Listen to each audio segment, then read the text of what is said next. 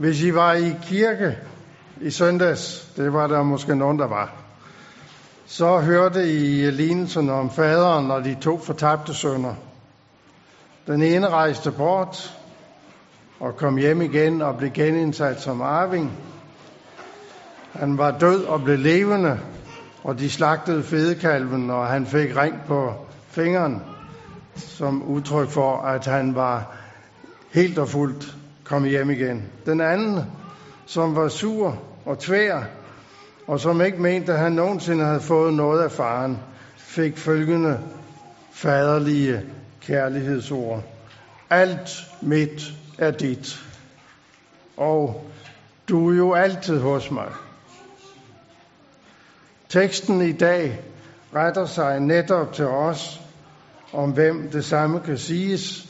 Alt mit er dit, du er altid hos mig. I dag skal, skal vi, som har fået alt, lære, hvordan vi skal leve, når vi nu altid er hos ham. Så nu vil vi læse Matteus evangeliet, kapitel 5, vers 43-48, og vi vil høre det i Jesu navn, og vi vil rejse os. I har hørt, at der er sagt, du skal elske din næste og hade din fjende. Men jeg siger jer, elsk jeres fjender, og bed for dem, der forfølger jer, for at I må være jeres himmelske fars børn. For han lader sin sol stå op over under og gode, og lader det regne over retfærdige og uretfærdige. Hvis I kun elsker dem, der elsker jer, hvad løn kan I så vente? Det gør tollerne også. Og hvis I kun hilser på jeres brødre, hvad særligt gør I så? Det gør hedningerne også. Så vær da fuldkommende, som jeres himmelske far er fuldkommen. Amen. Det er jo et tekstafsnit fra bjergprædiken, som øh, består af sådan nogle små afsnit med forskellige emner. De primære tilhører, det er disciplene, altså dem, som hører de der ord, du er altid hos mig. Og så er der mange folk, som følger med rundt i Galilea, og dem har Jesus sikkert også sin opmærksomhed rettet imod. Det tyder på, at øh, det er med tanke på alle de mennesker, Jesus taler til disciplene og underviser dem, så de kan undervise videre. I slutningen af kapitel 4 har han kaldet de første disciple. I kapitel, I kapitel 9 kalder han på resten, hvorefter han sender dem ud som får blandt ulve, som det hedder i kapitel 10. Han sender dem ud for at de skal vidne om ham med ord og gerning. De skal ud og fungere som jordens salt, som vi hørte for et par søndage siden. De skulle ud og være lys i den verden, som de boede i og virkede i. I bjergprædiken tager Jesus udgangspunkt i uh, Tibursloven fra Gamle Testamente, og de øh, medfølgende tekster. Øh, alle jøder på Jesu tid kendte jo Gammeltestamentets øh, lovbog, mere eller mindre. De var blevet undervist grundigt i loven og i dens betydning. De jødiske lovlærte havde undervist dem, og de havde forklaret, hvad de enkelte bud og forordninger betød, og hvordan man skulle overholde dem. Og de havde brugt måske det meste af tiden på at genlæse øh, de jødiske visdomsskrifter Talmud. Talmud svarer til øh, muslimernes hadith-tekster. Det er tusindvis af sider tekst, som udlægger og forklarer, hvordan loven skal forstås. Og de gælder jo stadigvæk vi var jo til øh, Israels 70-års jubilæum på Solgården her for en måneds tid siden, og der øh, talte overrabineren fra København, og han kunne ikke bruge mikrofon, fordi det står der ikke rigtig noget om i Talmud, så han var nødt til at råbe, for at råbe de der tusind mennesker op, der sad i Solgårdens hal. Og sådan er der tusindvis af ordninger og forklaringer på, hvad de ti bud betyder i de der jødiske talmudskrifter. Det er tydeligt, at Jesus ikke er enig med øh, de lovlærte i deres lovfortolkning. Mindst seks gange i løbet af bjergprædiken, så siger Jesus, og så bruger han den her vending, I har hørt, men jeg siger jer. Det er voldsomt provokerende. Fordi det, som I har hørt, altså det, som Talmud skriver, og det, som de jødiske lærte har undervist i alle, deres, i alle de her århundreder, øh, det er gældende ret. Men så kommer der nu en, en tømmer fra Nazareth, og siger, men jeg siger jer. Hvorfor kan han gøre det? Jo, det kan han jo gøre, fordi han er Gud selv. Han er den, der giver loven, og han er den, der fortolker loven. Men sådan så de jo ikke på ham, de fleste. Jesus retter de lovlærte og forklarer, hvad der egentlig står i loven, hvad det egentlig betyder. De lovlærte plejede at sige, at man skal elske sine venner og hade sine fjender. Det siger de jo, fordi øh, de vil markere forskellen. Og det kan der være mange gode grunde til. Men Jesus siger altså, og det siger han jo altså også til os, vi skal elske vores fjender, eller det er måske lettere at sige, vi skal elske vores uvenner, for fjender har vi måske ikke så mange af. Men uvenner kan vi nok skaffe os. Du skal elske dine uvenner og bede for dem.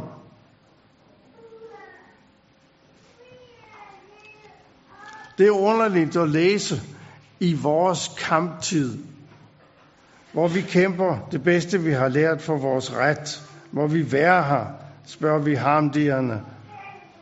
Og selvfølgelig må vi det, svarer vi selv. Og vi er noget mere i tvivl om, om dem, der er voldsomt meget uenige med os, om de har lov at være her. Sådan i den store kirkelige debat.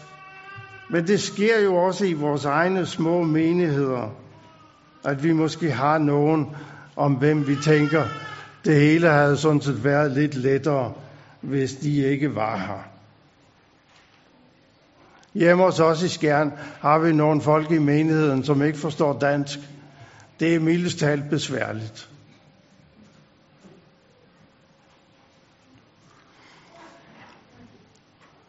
Men sådan nogle har man rundt omkring. Sådan nogle folk, som måske er lidt irriterende og lidt trekantede. Og nogle gange så tænker vi, kunne de ikke finde et andet sted?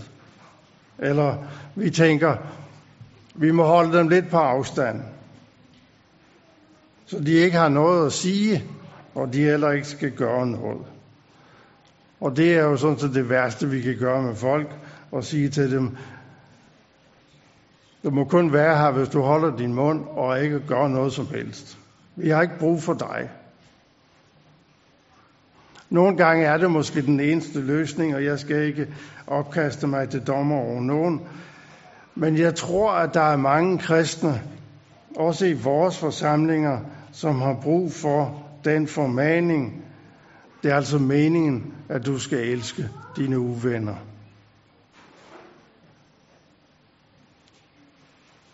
Hvordan gør man det?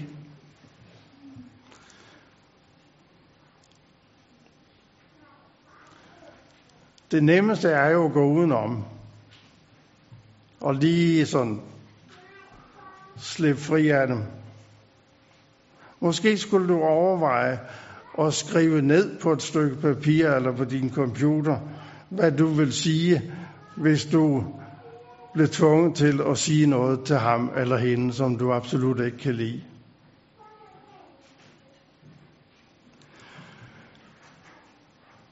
Det er jo interessant og lidt vigtigt at lægge mærke til, hvordan Jesus kommer videre i den tekst, hvor han siger, for at I må være jeres faders børn. Du skal elske dine uvenner, for at du kan være din faders barn. I Bibelen på hverdagsdansk er det formuleret lidt anderledes. Der står der, derved handler I som jeres himmelske fars børn. Det er måske en lidt bedre vending. Det er jo ikke meningen at sige, at øh, vi får en slags belønning. Hvis vi elsker vores uvenner, så får vi den belønning, at vi bliver udnævnt til at være Guds børn. Men tankegangen er, at vi skal være det, vi er, og vi skal gøre det, der svarer til det, vi er. Vi er Guds børn.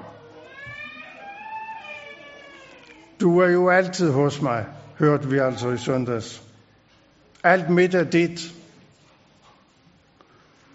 Vi er Guds børn, og som sådan elsker vi vores uvenner og beder for dem.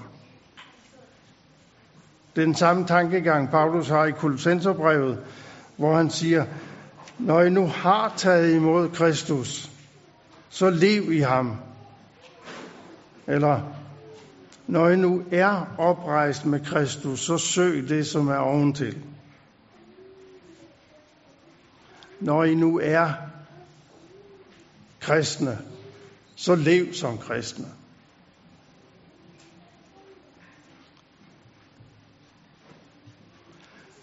så understreger Jesus, at vi skal gøre det, fordi vi derved kommer til at ligne Gud.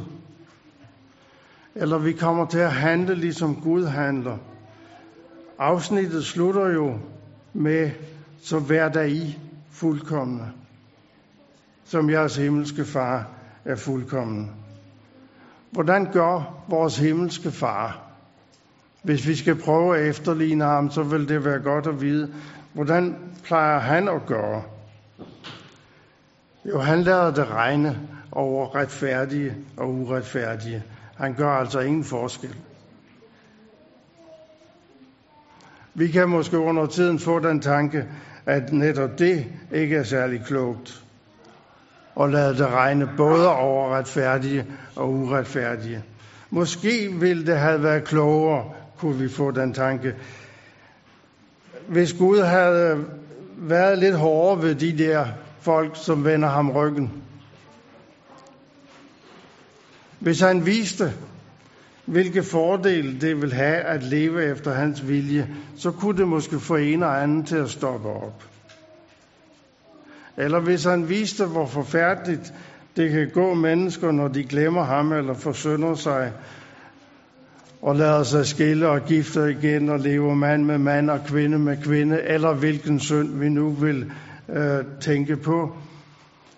Men Gud lader der altså regne over både retfærdige og uretfærdige. I virkeligheden kan man jo ikke påvise nogen særlig fordel ved at leve som kristen. Jeg læste en gang om en jøde, der skrev, vi er jo det udvalgte folk, kunne vi ikke få lov at være lidt mindre udvalgt? Der er ikke nogen særlig fordel ved at være kristen. Vi lever ikke længere end de andre. Vi bliver også syge, og vi løber også risikoen, ligesom alle andre, for at gå for lidt eller komme ud fra en ulykke. Det er ikke så mange måneder siden, at vi var til begravelse i Skjern med en kone, som var blev syg i weekenden og blev begravet den følgende fredag, som tror jeg det var. Solen står op og undergået. Sådan er Gud, og sådan skal I også være, siger Jesus til disciplene.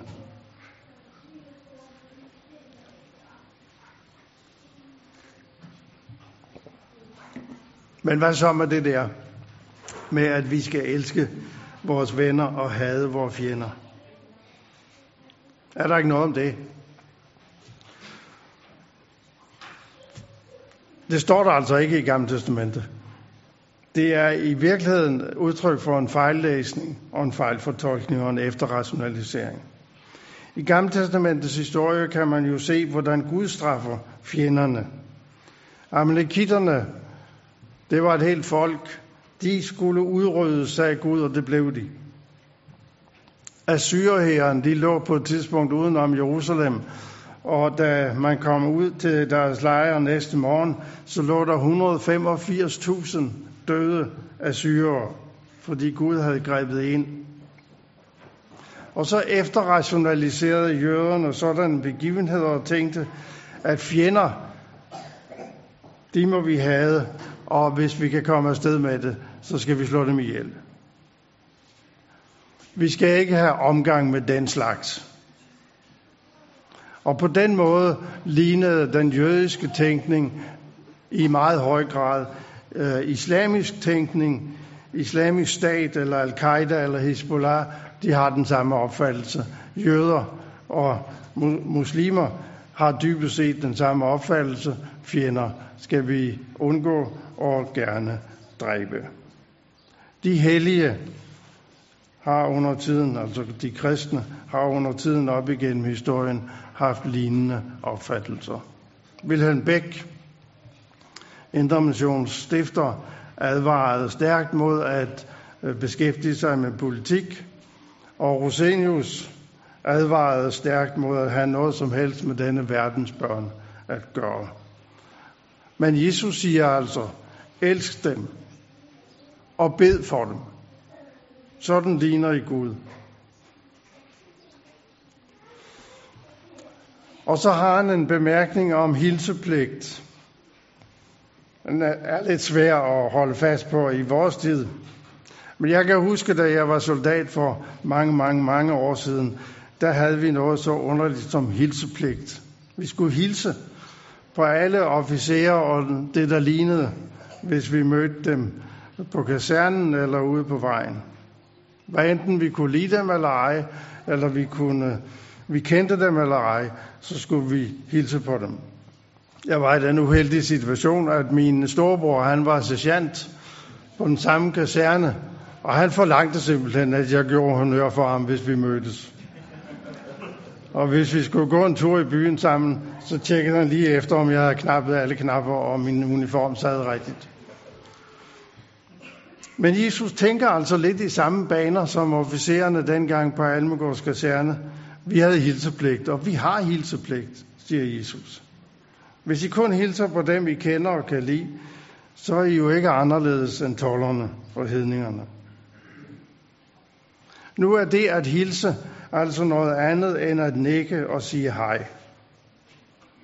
At hilse i den der kultur og Jesu tænkning er, at man skal give udtryk for interesse og omsorg og kærlighed. Det Jesus siger er, du skal give dig tid til at stoppe op og være ærligt optaget af den andens ved og vel. Og vi kender jo godt det der problem med, hvordan har du det? Og inden ham vi spørger når at svare, så er vi videre med noget andet. Eller han siger, jeg har det ikke ret godt. Nå, men det må du så have. Og så går man videre, fordi man er fuldstændig ligeglad i virkeligheden. Det Jesus siger er, I skal engagere jer i jeres medmennesker, både venner og fjender. Der bor en ældre kone nede på vores egen, og hun har adskillige gange mindet mig om den dag, hendes far døde. Tilfældigvis, eller gudfældigvis, så kom jeg forbi netop i det øjeblik, hun var ude og sætte flaget på halv stang uden for deres hus. Og så henvendte jeg mig til hende og sagde noget i retning af, jeg synes, du sætter flaget på halv. Det var en af de mere begavede sætninger. Og så fortalte hun, ja, hendes gamle far var netop død. Og så talte vi lidt om døden og sorgen. Det berørte hende dybt, at jeg henvendte mig til hende ved den lejlighed, og hun har flere gange øh, nævnt det, og hun har også givet min kone en lille gave i taknemmelighed over, at jeg sagde til hende, Nå, du sætter nok flaget på halvstang. Det var jo ikke noget særligt, kan jeg godt se på jer, at I synes. Og det var det jo heller ikke. Men under andre omstændigheder, så var det jo alligevel et udtryk for, at jeg gudfældigvis kom til at gøre noget rigtigt. Ikke ret meget rigtigt, men lidt. Der er millioner måder at efterleve Jesu formaninger til os på. Og vi skal frimodigt gå ud i livet og i hverdagen og være det, vi er. Vi skal ikke bære den der missionsforpligtelse som sådan en tung byrde, hvor vi hele tiden, hvis vi kommer til at snakke med et menneske, står og tænker på, mens vi snakker om vejret, eller høsten, eller, eller fodbold, tænke på, hvordan får jeg nu indflettet et eller andet om Jesus midt i den her fodboldsnak, så bliver det sådan en underlig snak. Men vi skal frimodigt gå ud i livet og hverdagen og være det, vi er. Det vi er, det er jo, at vi er blevet gjort fuldkommende for at leve her, hvor vi lever. På vores vej og på vores arbejde. I Gamle Testamentet læsningen hørte vi, at vi bliver formanet til at have øje og øre for de fattige – Vi skal ikke være så optaget af at rave så meget sammen til os selv som muligt, men vi skal efterlade noget til de fattige. Det er pointen i den tekst, vi hørte. Husk, kommer det så et par gange eller tre. Husk, at du selv var træl i Ægypten. Derfor befaler jeg dig at handle sådan, siger Gud. Du har fået alting foræret, også din tid. Du lever i en situation, hvor folk spørger efter dit velbefindende, går ud og gør lige så. Husk, at du selv var træl i Ægypten. Der er nogen, du er nødt til at tilgive, fordi de er nogle fjolser, og de gør også noget ondt, og de siger noget dumt. Ja, husk, at du selv var træl i Ægypten.